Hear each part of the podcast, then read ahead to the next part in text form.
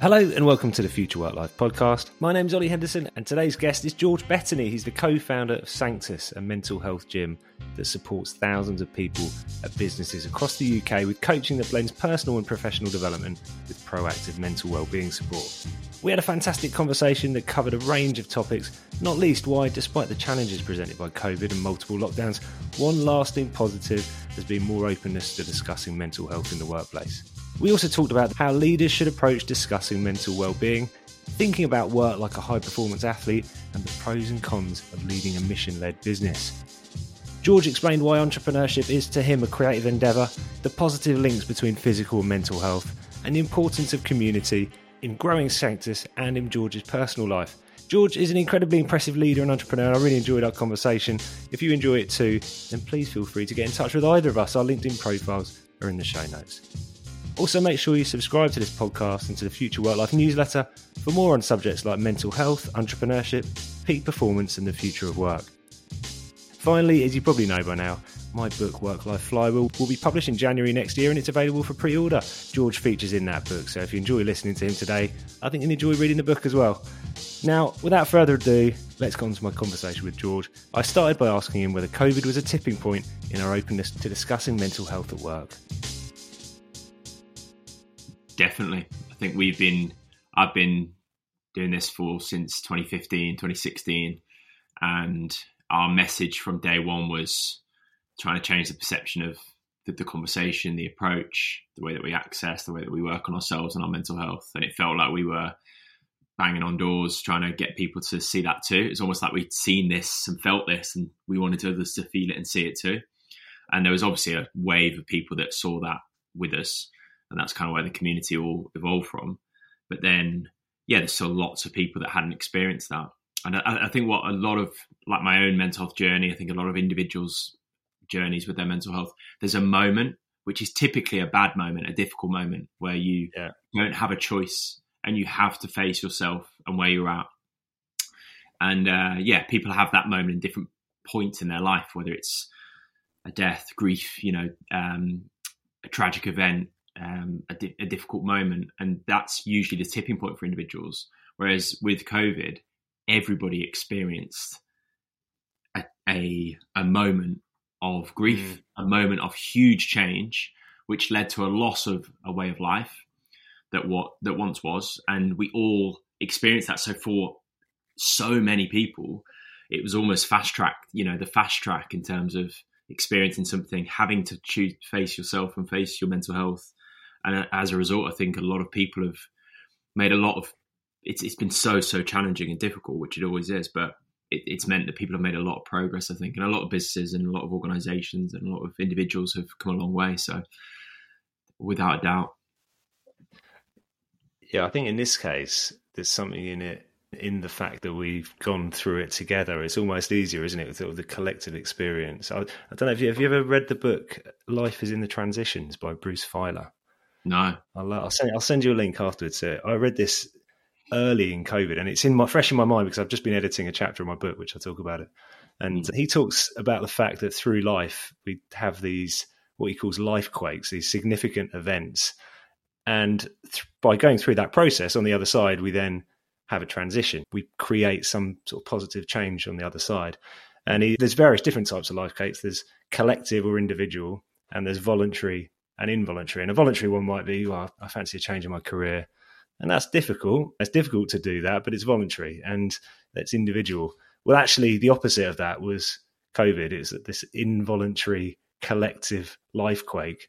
And I think hmm. because of that, it allows us to share that experience. And I think that's provoked change, which is it's got to be a good thing. And obviously, from your point of view, you're seeing that on the ground, if you like, within companies and seeing different companies respond to it differently.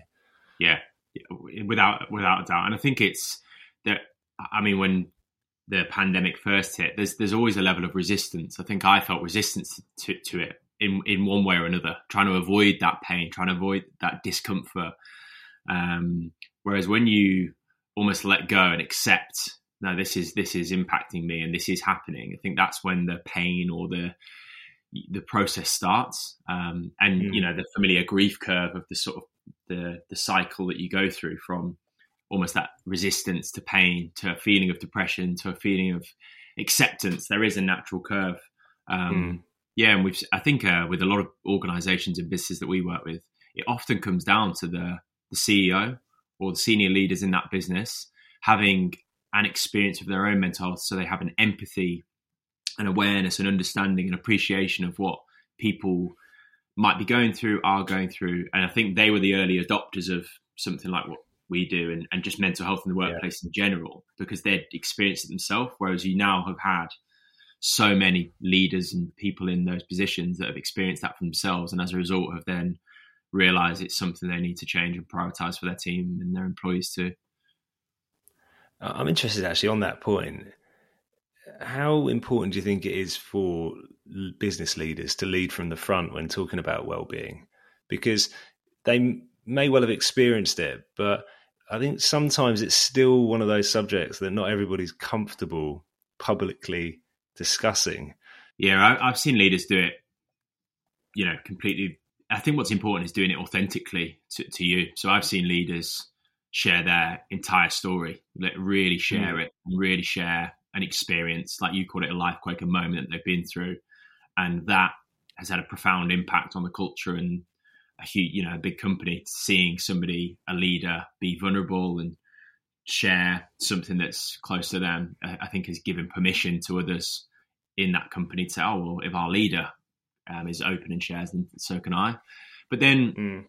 we, you know, I, am probably the last person that would do that. Um, I'd be the person that I believe in it, but I'm not quite, don't feel safe enough, brave enough. I don't really feel like it's I'm, I'm ready to let others in to like parts of my story. Um, there's definitely mm. parts of my story that I haven't shared that I don't feel like I'd like to, but I can still lead from the front in terms of sh- having empathy, listening, um, and encouraging people to, um, yeah, do what they need to do for themselves to be themselves at work. So I think it's down to it's down to you and and for you as a leader, as an individual, to be authentic to what's true to you. And I think I've seen that work in so many different ways when it's done in that way. Mm. How much separation do you have between your work and your personal life? Do you actively draw a line between the two, or do you find that they're actually complementary? Is it even possible for you to separate the two? It, it's a it's it's such a fine line. It's such a fine balance because often I've seen always seen businesses like a creative expression. It's a mm. it's often yeah you create something which is an expression of you. It's uh, something you've you know, and then maybe that's different for different entrepreneurs. But I think for me, it's always I've seen it as a creative endeavor really. So to create, you have to express yourself. So without a doubt, there's so much of you in it. You know, the values, the, the problem you're solving, the, the the world you're trying to create. It's so it is so personal because that's where the drive and the passion comes from and the the motivation. But then I think I've learned the hard way that you need to ju- I need to just be George uh, and, and, just me within that. I, I am not mm. Sanctus. Um, yeah. it's, it's, a fine line. I think James, my co-founder, struggled with that. Um, maybe more than more than I. I think it was even more close to his heart, the founding of Sanctus, that I think he almost couldn't differentiate between two at times.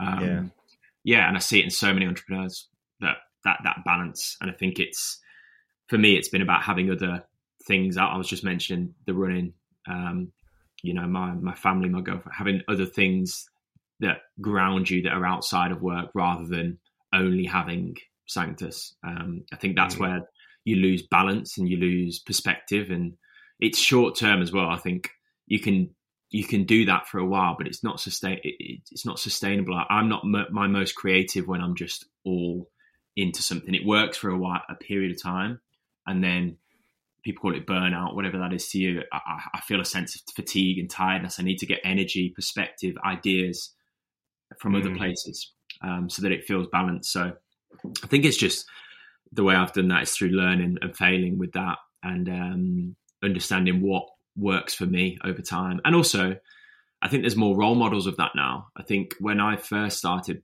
my first business was 2010, and just the idea of balance and mm. even that as a word w- wasn't role modeled anywhere. It was just mm. it was just work hard Um, yeah. So I think there's more. There's yeah. There's more awareness, understanding, more stories told of successful people, successful businesses where leaders haven't. Uh, yeah, have shown more of the, their story that have inspired mm. me. I guess. Yeah, I think I, I, I started my first business in 2009, and it's the same thing. There was still a culture of, you know, the, taking a. It was a point of pride working crazy hours and pulling your laptop out in situations where you should have been just having fun with your mates and things like mm. that. And actually, I think that is one shift we've seen, and we might argue that it's not come fast enough. But actually, I think within the space of ten years, that these a new type of behavior has been normalized, which is the, having conversations like we're having about being open about the challenges.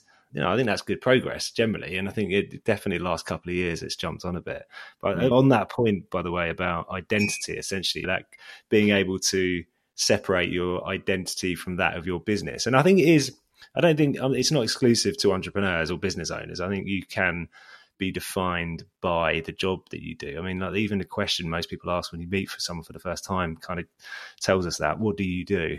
You know, mm. I'm a I'm a lawyer. I'm an accountant, and you know, I don't love that question. I think it's uh, we could probably think more imaginatively about the types of questions we open with. But I certainly think from the point of view of people pivoting careers or transitioning, that can be a really hard thing to get over. Actually, creating a new identity for me. I was a business owner, I worked in digital advertising, and that's what I said to people every time they asked me that question. And suddenly, when I was pivoting career, I said, oh, "Actually, what am I about?" And um, it's a really interesting challenge. So, and I guess then, from your first business to your second, you've probably learned some lessons even from that experience. Honestly, I can't re- resonate with that more. Where it came from for me was quite was was much younger. I was um, good at football and I played for Derby County. So I played at the top level football for my whole childhood. And obviously, you're so young, you don't really know anything else. But what I was often, li- literally every time I was introduced to someone, especially by my dad, it would be, "This is George. He's good at football. This is George. He plays right, for Derby." Yeah. And I, so for my whole childhood, I had this uh, front that I was used to, and I actually got released at the age of 19 just just i wasn't good enough and i don't think i enjoyed it enough to work to to, to give my all. It wasn't quite me. I was just good. And i remember vividly then going to university and being so nervous of just being george. Uh, i'd never had that before. And that's actually part of my entrepreneurial spirit came from i remember then once i had time and space to just that wasn't football training and games I remember this energy came through where I, you know, Dragon's Den, The Apprentice, uh, Richard Branson books of entrepreneurs. I remember feeling this like, wow, this excites me.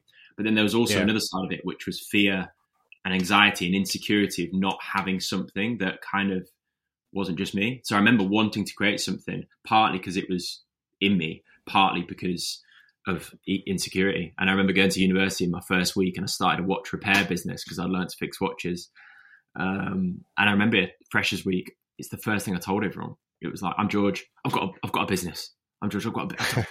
I, I vividly remember my first couple of weeks, and it was just pure anxiety, pure anxiety, yeah, just yeah. being like, "Hey, I'm George." Pause. Um, I was yeah, so I can re- resonate so much, and I think you're right. I think I've learned more. I've done so much work, I guess, through the work that we do on myself, and removed a lot of that. I guess it's still there, but I'm much more comfortable now just being me. And yeah, the question of what do you do, I just try and avoid so much more these days. I'm more interested in who, who are you? What do you love? What do you enjoy yeah, doing? Yeah. Um, what you're scared of? I, I, love to get to know somebody far deeper than you know. What do you do? There's, there's so much more to you than that. Well, uh, onto the the purpose bit because I, I suppose the nature of your business now is that if you can have a a positive result is that somebody you can tell me, but I guess mm. first of all that they might speak about their mental health, but also that they get access to support, and that can have quite a profound in, impact on people. So clearly, it's a business which has got a really you know important purpose at its heart.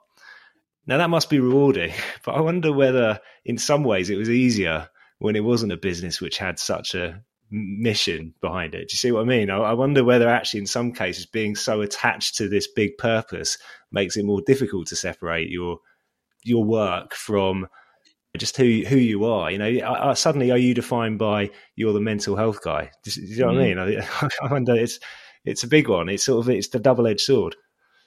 Such a good question, and and it's so true. It, it's definitely that the weight of some of our decisions, which if it wasn't for the work that we do, shouldn't have felt so heavy, mm. have over the years felt heavy and have felt like they're huge, huge decisions. And I think the that that has come from so yeah, kind of a almost a perception of expectation of people wanting us to succeed so much that yeah. you don't want to let people down. And then there's also this weight of um, almost like internally the team rather than join this company we're here to make money and if you'd like to make money too this is a great place for you and we'll have some fun along the way that's kind of i guess typically most companies they have a purpose or a reason for existing but it's more our purpose and reason for being and the thing that brought everyone together was this deeper mission and mm. so that's what attracted our, our, our, our team, our early employees, our coaching team, even our first customers, our community. And I think, yeah, it, it's such a big part of their life as well. I think internally leading that, I found really, really challenging. Um, because often it wasn't my heaviness, it was others that I couldn't separate from.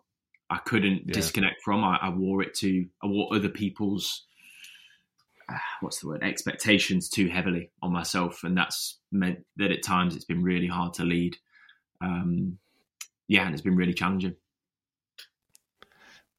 I'm interested about on the positive side of all of this. I mean, clearly making an impact must be, as I said, inc- incredibly rewarding. But on a more practical basis, day to day, again, you're in your second your second business yeah. now, and I could probably make certain assumptions about aspects of your character which makes you want to be a business owner because however much it's glamorized it's bloody hard sometimes to do it. But what is it that energizes you day to day? What's the thing that makes you get out of bed in the morning or at the end of the day think that was a cracking day.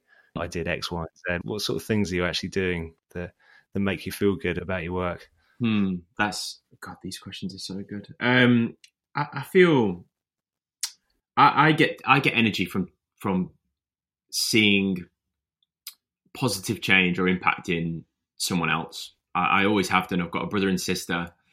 Um, I'm the oldest, and I get. I've always I'm a mum. Uh, you know, I've always had this thing of even playing football. I was the often the captain of the team because I would love see, just being able to look at somebody and say something or hear them and see them believe or see something in themselves and then change or, or you know um, so i think that's been in me from a young age. And i guess with sanctus it's been scaling what i would try and do with my family and friends uh, and on teams to like br- giving others that that that space that can mm. help in, improve their life. It's just there's no better feeling. Um, so the, the, the energy i get we get feedback within our after a session somebody can leave feedback on the impact that it's had for them. And some of it is just it's it's almost so good that it's it you can't quite take it in. You can't quite um, comprehend the the impact that it might have had on that person's life. And that you just kind of got to you kind of know and that kind of get is what gets you out uh, and out of bed um, and, and keeps you going. Um, so it's definitely that. And the second thing is it sounds weird, but it's just come to me. It's like being myself. It, it's waking mm. up and feeling like I can just be me. There's something in that that drives me that it, I, I, believe is important for me to express my full self in life and in the world, and what that then leads me to create and and and and not achieve but create. Yeah. And then I kind of want to inspire or help others to just be themselves too. So it's through our work, the experience, the product, the brand, the community helping people, and then me personally being myself and excited by what that might mean and create, and then how that might help others to be themselves too. I think that is that is just almost like my life's um, purpose. Really, um, mm. it's what I always was striving for and needed, and I think it's what a lot of others are kind of striving towards too. Would love to have too.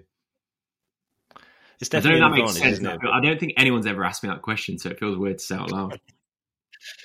Well, that's good. Uh, I'm, I'm, glad to have asked you something which has uh, sort of made you think slightly differently.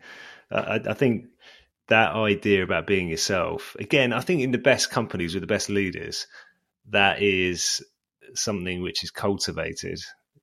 But actually, it can. I mean, certainly in big organisations, that you know that's quite common, isn't it? People say they feel like a cog in a machine. Actually, it's quite difficult to to feel like yourself and you're bringing your unique skills and passions to the table when you're part of a bigger organization. But it's not to say it's impossible. That's what I think what characterizes great leaders in those big companies. And frankly, I've never really worked in a company of that size, and I'm always quite amazed at the job that people can do in order to engender that type of individualism in a positive way. Mm. Um, but I do think it's characteristic of people who start businesses and entrepreneurs. I mean, you know, and, and call, call it what you like, but having sense of autonomy and independence and ability to, to you know craft things in a way which allows you to be who you want to be is often you see it a lot. I think with, with businesses, so it's great, and, and, to be able to pass that on, I think is really important. I, yeah. I think one one thing I wanted to follow up on that you mentioned community there. Mm.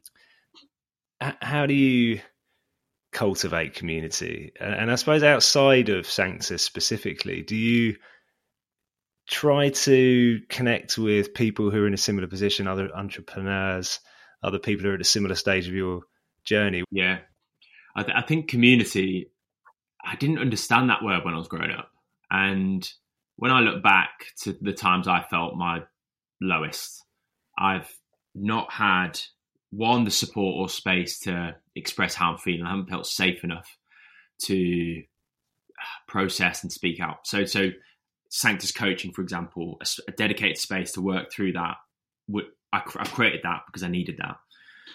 Mm. But the second bit I felt was lonely. I felt isolated. I felt like I was the only one experiencing that. And I think I, I had no sense of belonging. And I feel like working through my challenges and understanding myself in isolation doesn't fully solve the what I see as society's problem there's two parts to it. There's there's that having a safe sanctuary space for you, and the second bit is a, a sense of belonging, which we we lack. Uh, I don't think it, the workplaces are currently from so, for nine for so many of us is our place of belonging. So if you don't have that or a sense of that, where you can be yourself freely, then yeah, you can do all the kind of coaching and therapy in the world, but you'll still feel alone. So from day mm. one, we wanted to we we basically shouted about that, and I think community for us was really about people believing in a mission, an idea, a vision of the world um, that they wanted us to shape and create. And I think community stems from there. It's a central force, a central why that others believe in too. So the more we spoke about it, the more it would just attract people that believed in the same thing. And and that's that's it. And then from there, you know, community for us started as a blog post, as a newsletter, as a social media posts, and then we did meetups, we did coffee and catch ups, we did co- comedy nights, we've done runs, um, yeah, everything. We've done so much, but it really all comes from that that place, really, and others wanting to to do it too. Um, and how I've then sort of created community for myself outside of Sanctus. Um, I've always, I think I've struggled. I think uh, yeah, I think I, have never. I've got a couple of friends that are entrepreneurs too that just values wise I really connect with, but tr- the, the typical entrepreneur founders dinners and events, I've never never felt quite like it's me. Um, but more mm. recently, my running, the same thing has sort of happened with. I've, I've, so I've been running more and then expressing myself and being me and that's attracted other runners who are local to me who said, "Oh, I've noticed you're running on Strava. Let's get." And then so there's a small group of us, um, and that group has grown. And I, I, the more I've shared of my running journey, basically, the more uh, you know I've been running to feel good, running for myself over running for time. Other people, that that sort of um, has attracted other people that feel the same way that would like to run for the same reasons. So I've got kind of a almost a community now of others that run for that reason. You've got a shared sense of purpose, um, a sense of mm. belonging. Mm. You're active. It's kind of all the, the, core pillars really of what good mental health looks like, and it's a community. Um, so I feel like I belong there as well. So it's been a really nice, important pillar for me, I think, in my life, which I can see in others too. You touched on something there the connection between positive physical and mental health. That's something I 100% have noticed for myself over the past couple of years. I think I got through those long lockdowns, those long lockdowns, basically because of exercising, really. I've been able to just get a sweat on. And mm. uh, I still use that now, actually, on those days where the, the more challenging days when, you know, feeling a bit down I don't. I find there's nothing better to than uh, just you know kind of get my head down and doing doing some exercise, bit of yoga or getting on the bike. Um, and actually, I just I didn't do that before. I think because I had a back problem. I used to play a lot of football when I was younger as well, and I had a mm. bad back from a young age, and I used that as an excuse not to really do anything during my twenties in terms of exercise. And I've rediscovered that, and I think it's it's come alongside as I've had young kids and yeah, it's difficult having young kids. You don't get enough sleep. You've mm. always got new stresses and strains to to deal with. And I think with that come more mental health challenges and probably for the first time having to sort of face up to that. And I definitely see the positive effect of physical exercise along that alongside that, which I probably just didn't even appreciate before. There's no doubt. Um, it's health. We see it as health, really, and there's physical yeah. and mental within that.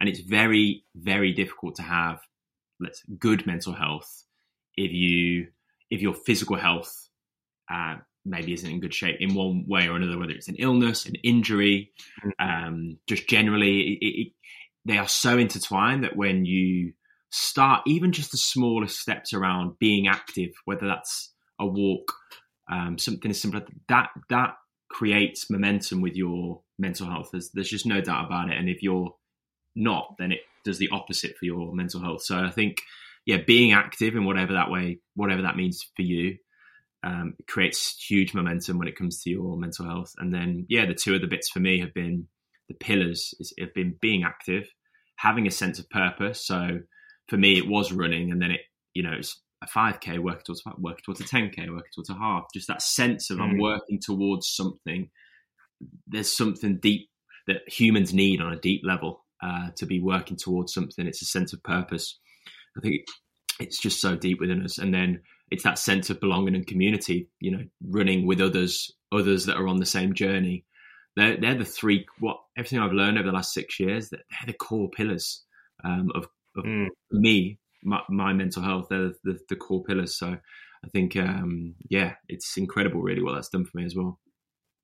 And they're all intertwined, aren't they? I think you can't focus on one thing in isolation. And I, I talk about the flywheel effect of our work lives, um, which is going to be my book. It's a bit of plugging mm. for my book already. You see, getting into the habit of it. but um, and actually within that, there's like there's various things you mentioned. There's the sort of mindset, and uh, I'll ask you a question in a minute about that about goals. But I suppose it's more around making progress towards something, creativity and experimentation, community learning all the time. And actually, the last bit I talk about breakthroughs, but really, when I talk about breakthroughs, it's actually it's what the outcome from the things which we often forget, which is taking time to rest and reflect.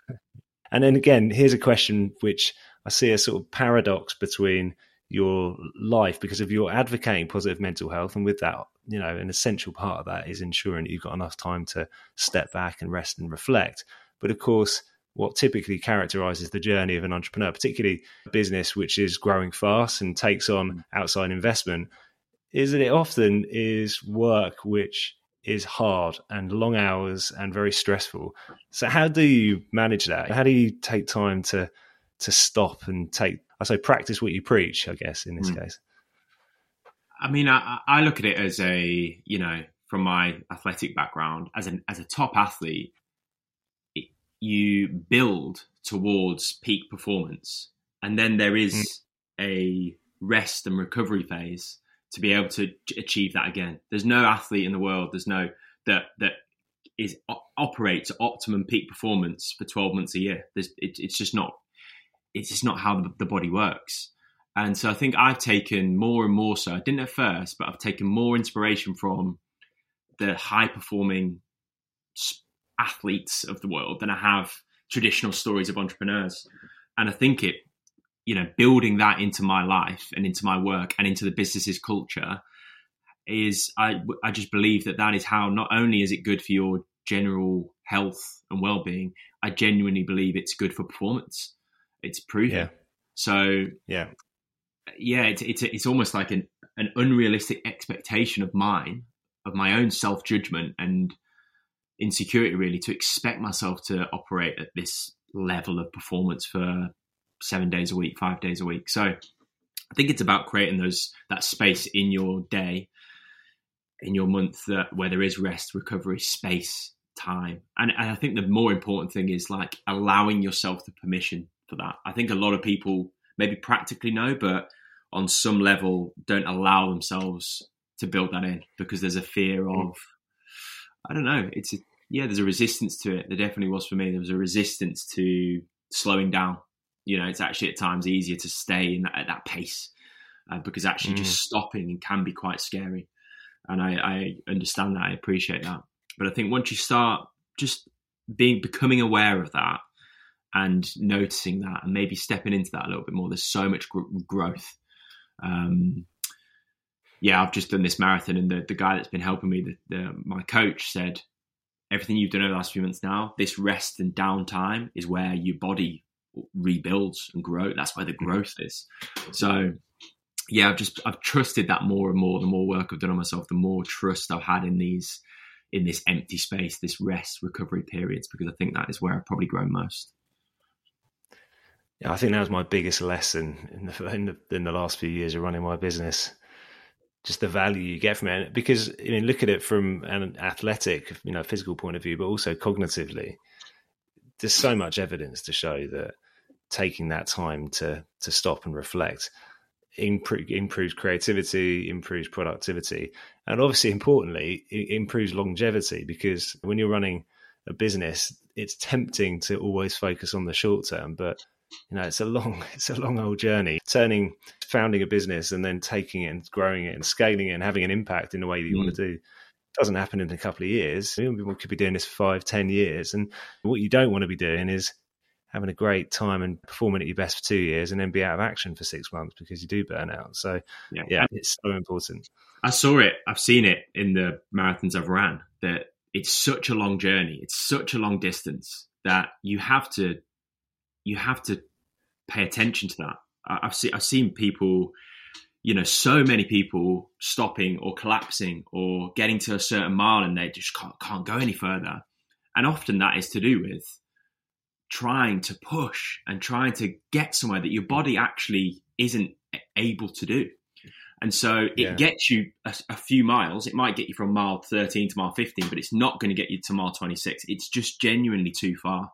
Um, you can't get away with it at that distance. And it's the same with building a business. It's too far. So you have to listen to yourself, listen to your body. Yes, you have to put in a lot of work. You have to train hard. You have to, the, the run itself is difficult without a doubt.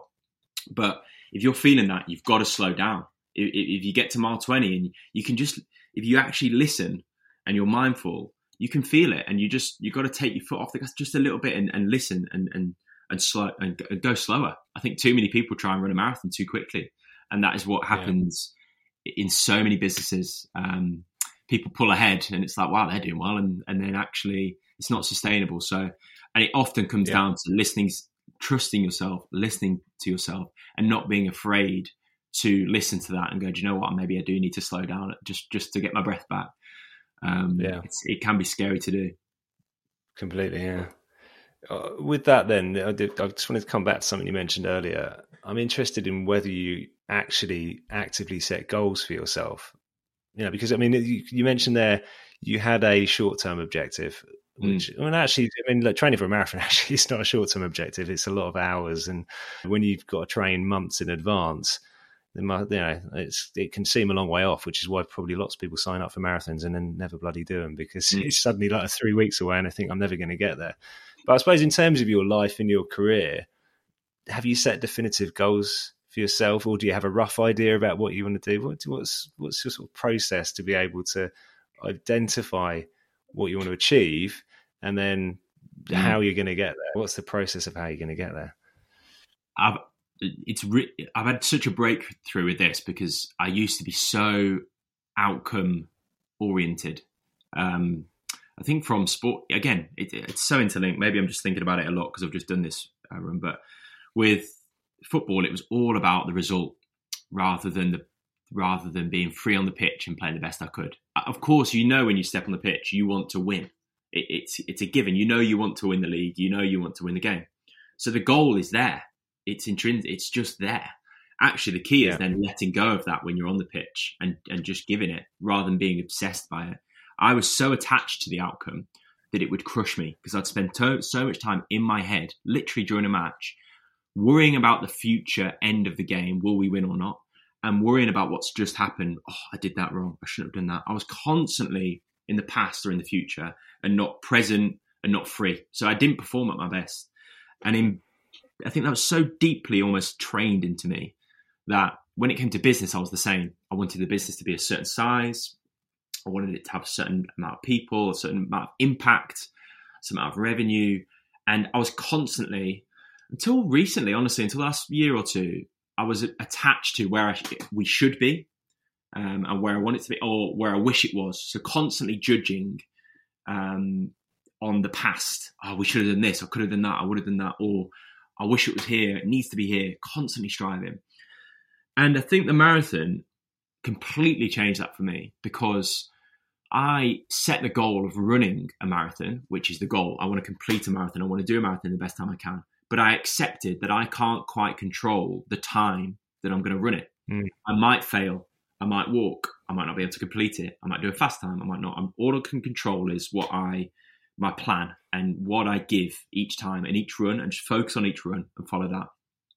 I let go of the outcome, but it didn't mean I let go of the goal. I just let go of the almost the outcome. So the direction is clear.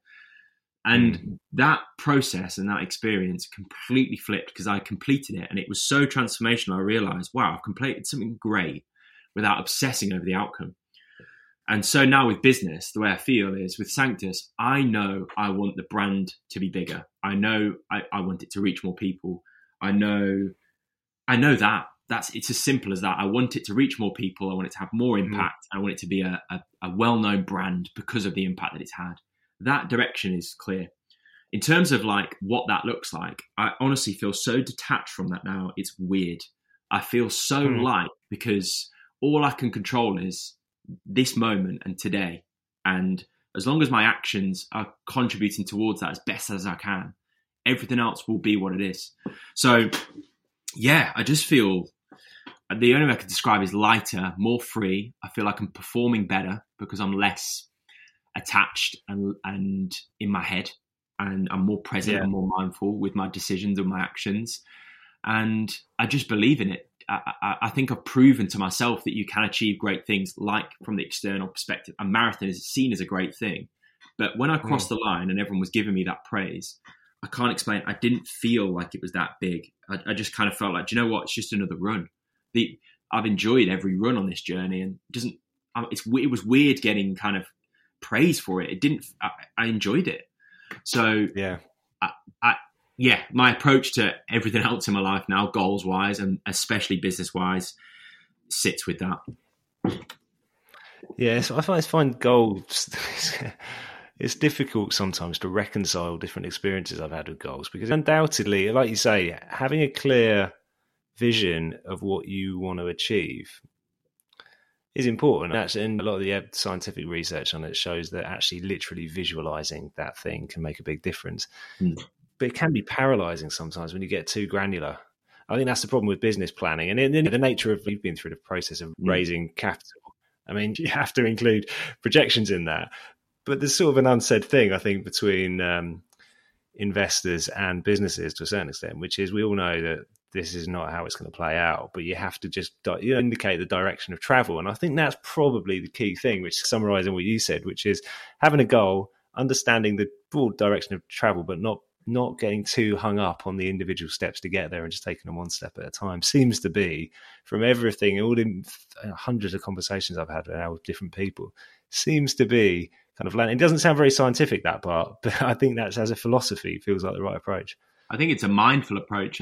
I looked at Emma Raducanu in the US Tennis Open final, and she she knows she wants to win. She knows she, that's why she's there. Her whole life is is for that moment. And I she, there was a shot that she missed, and it would have been easy there to then go, oh god, you know, hold on to what's happened, yeah. or to worry about the future. I'm maybe I'm going to lose this moment. I remember mm. watching her, and she'd fully let go, and she was just on to the next shot.